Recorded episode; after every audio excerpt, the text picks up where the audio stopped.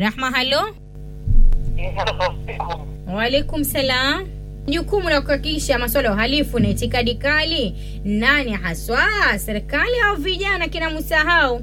Ah, serikali jamani, serikali Ala, Eh, serikali laumiwe sana serikali. lakini si unaanza na nafsi yako kwanza, unaanza na mimi kabla wewe. Ah, serikali bana, mambo yote ya kulaumiwa serikali, mambo yote mbali na usalama, mambo yote. Haya, asante sana. Redio ni chombo muhimu katika jamii. Umuhimu wa redio katika jamii mbalimbali ni dhahiri ikizingatiwa kwamba chombo hiki kinatumika kwa mawasiliano na masuala mbalimbali. Pia redio ni daraja la mawasiliano kati ya wananchi na serikali, hususan katika maeneo ambayo yanaonekana yametengwa, kwani uwepo wa redio umefungua mlango wa mawasiliano. Redio inatambulika kuwa ni chombo cha mawasiliano chenye nguvu ya ushawishi na kinatumia gharama ndogo zaidi. Tafiti mbalimbali zinaonyesha kuwa redio iliandaliwa kuzifikia jamii zilizo katika maeneo yaliyoko kando ya miji na vijiji ambavyo haviwezi kufikiwa kwa urahisi kutokana na matatizo ya barabara na usafiri. Jamii hizi zina makundi kama vile waliokosa fursa za elimu, wenye ulemavu, wanawake, vijana na maskini. Na ndio maana hii leo ulimwengu mzima unasherehekea ama kuadhimisha siku hii ya redio. Lakini redio pekee haiwezi kuwa na umuhimu huo wote iwapo hakutakuwa na watu wanaofikisha ujumbe huo kwa jamii. Hawa ni wanahabari ambao tumeona taaluma hii imekuwa na idadi kubwa ya watu kufuzu katika taasisi mbalimbali za kielimu kila mwaka humu nchini.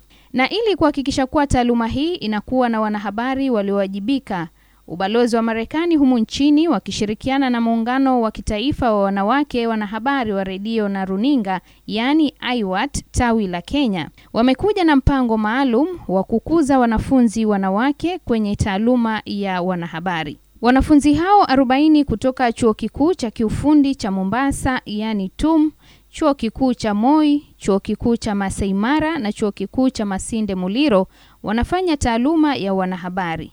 Nilipata fursa ya kukutana nao, wengi wakiwa na hamu ya kujiunga na utangazaji kwa kupitia redio. Victoria Shangwe ni mwanafunzi wa mwaka wa tatu kutoka chuo kikuu cha Masai Mara. na matarajio mengi kwenye hii kozi, kama vile kuwa mmoja wa wale journalist wakubwa nchini. Tunaambiwa kwamba kazi si rahisi mtu kupata kwenye kozi hii, kwa hiyo kuna vitu ambavyo lazima mtu ajue ambavyo sisi shuleni hatuvipati kama tunavyotarajia lakini ni kozi nzuri. Ningependa hata wale ambao wanatamani kuifanya waifanye, kwa sababu unaweza kujihusisha na watu mbalimbali, kujua mambo yanayopitia, kueleza vitu mbalimbali vinavyojiri nchini. Nuru Tatu ni mwanafunzi kutoka chuo kikuu cha kiufundi cha Mombasa, yaani TUM. Maazimio yangu ya kufanya uandishi wa habari ni kwa sababu nataka kuwa mwandishi ambaye ataweza kuibua masuala yatakayoleta mabadiliko kwenye nchi yetu. Kwanza, waandishi ni sikio na jicho la jamii. Kwa hivyo watu wengi sana wanategemea waandishi walete masuala, walete mambo yanayoendelea katika nchi. Ndio maana nikaamua kuwa mtangazaji wa habari. Alafu ningependa pia kuwashukuru IWAT kwa sababu wametupa uwezo wa sisi kuja kuonana na watu ambao wataweza kutuwezesha kuwa waandishi wema wa habari. Beryl Akinyi naye ni mwanafunzi wa mwaka wa tatu katika chuo kikuu cha Moi mjini Eldoret. Nataka kuwa mtangazaji kwa sababu nikiwa hapo uh, naweza kutafuta mambo ambayo yamejificha ambayo watu wengine wanafaa kujua. Pia anapenda napenda kuwa mm, mtangazaji uh, katika televisheni au redio. Kuna watu wengi huko nje wanataka kuwa watangazaji, but kupata hii opportunity ya kuwa na mentors ambao wanakutembeza katika throughout the whole journey si rahisi. Sharon Masi ni mwanafunzi kutoka chuo kikuu cha Masinde Muliro mwaka wa tatu. Uh, napenda sana kozi hii ya uandishi na wanahabari, manake inatupa ule uwezo wa kueleza hadithi na yale ambayo watu wanapitia, mambo ambayo yanaweza kuwasaidia kule nje. Kuna mambo magumu ambayo Wakenya wanapitia na unapata kwamba wakati mwingine yamekanyagiwa chini, lakini unapokuwa mwanahabari unaweza kuelezea, kuisaidia nchi na pia unaweza kuikuza ile talanta yako ya uandishi. Wote walikuwa wamejawa na furaha na matumaini ya kwamba mpango huo utawasaidia kukuza azma yao ya kuwa wanahabari bomba. Kwa hiyo natarajia kwamba taweza kujifunza mengi, si kwa leo tu, lakini ni jambo ambalo litatuelekeza kule mbeleni tutakoenda. Tutakapomaliza shule, tutatoka shuleni tukiwa na ujasiri kwamba tunakwenda kufanya wanahabari, na sisi tutakuwa wanawake bomba, bali si wanahabari tu. Msikilizaji, wanafunzi hao watafunzwa masuala mbalimbali kuhusiana na taaluma hiyo kutoka kwa wanahabari kumi waliobobea katika nyanja mbalimbali humu nchini. Mpango huo ambao uko katika awamu yake ya tatu pia unalenga kuwakuza na kuongeza idadi ya wanawake kwenye taaluma hiyo.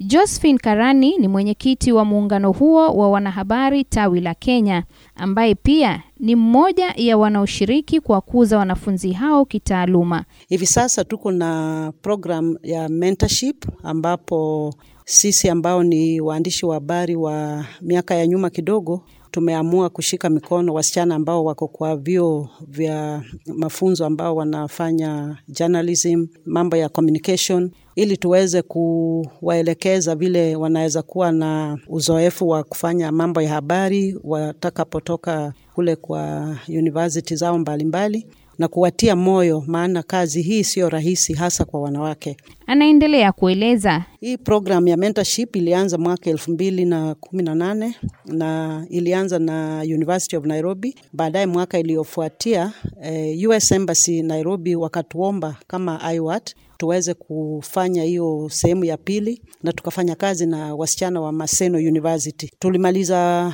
eh, mpango huo mwaka jana 2019 na walijifunza mambo mengi sana. Waliweza kuelewa vile ya kuandika stories kwa radio, kwa television. Na kama wasemavyo wahenga kwamba chanda chema huvishwa pete, Josephine anasema mpango huo uliweza kuungwa mkono na ubalozi wa Marekani, jambo lililofanya kupanua mpango huo hadi kwa vyuo vikuu vinne humu nchini. Kwa sababu ya hiyo kazi mzuri ambayo tulifanya, US Embassy Nairobi tena wakatuambia mwaka huu tuweze ku shughulika na vyuo nne. Tumechukua wasichana kumi kutoka kwa kila chuo na tuko na 10 mentors. Mentors ni wale ambao ndio wanasaidia hawa wasichana kuwaelekeza kwa hii, hii, hii safari ya uandishi wa habari. Ni wamama ama professionals wako kwa major media houses hapa nchini Kenya, lakini wote ni wasichana. Wengi ni waandishi wa magazeti, wengi ni watayarishi wa vipindi wa redio, wengi ni, wa, ni waandishi wa stori za televisheni, hata online, kwa vile sasa dunia imeingia upande wa, wa digital.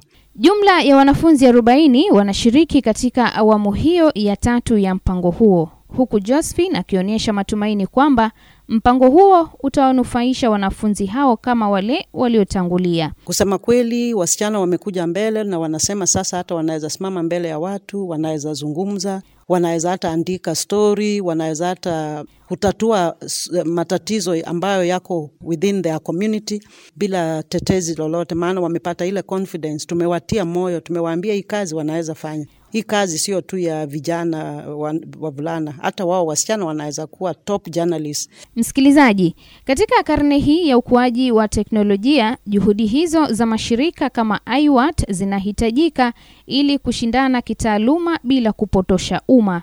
Na kama naibu mkurugenzi mkuu wa Baraza la Vyombo vya Habari humu nchini Kenya, Victor Bwire anavyosema, upeperushaji wa habari kwa njia ya redio pia umekuwa si haba. Anasema redio inatumia aina teknolojia mpya kama vile simu za mkononi, vifaa vya kielektroniki na mitambo yenye nguvu inayosambaza ujumbe mwingi kwa wakati mmoja.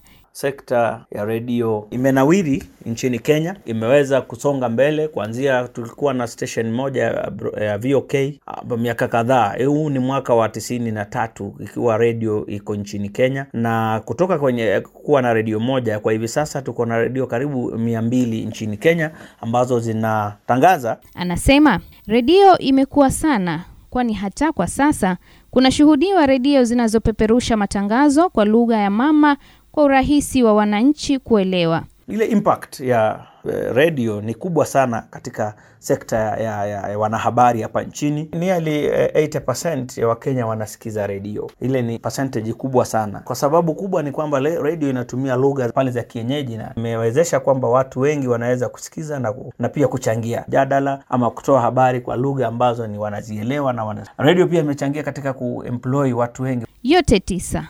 Kumi. Kwa ukubwa ni kwamba redio imeplay a very important role katika maendeleo ya Kenya na bado tunaona iko na uwezo mkubwa. Na kufikia hapo ndio natamatisha makala haya siku ya redio. Nimekuwa mtayarishi msimulizi Ruth Care, na hadi wakati mwingine, maasalam.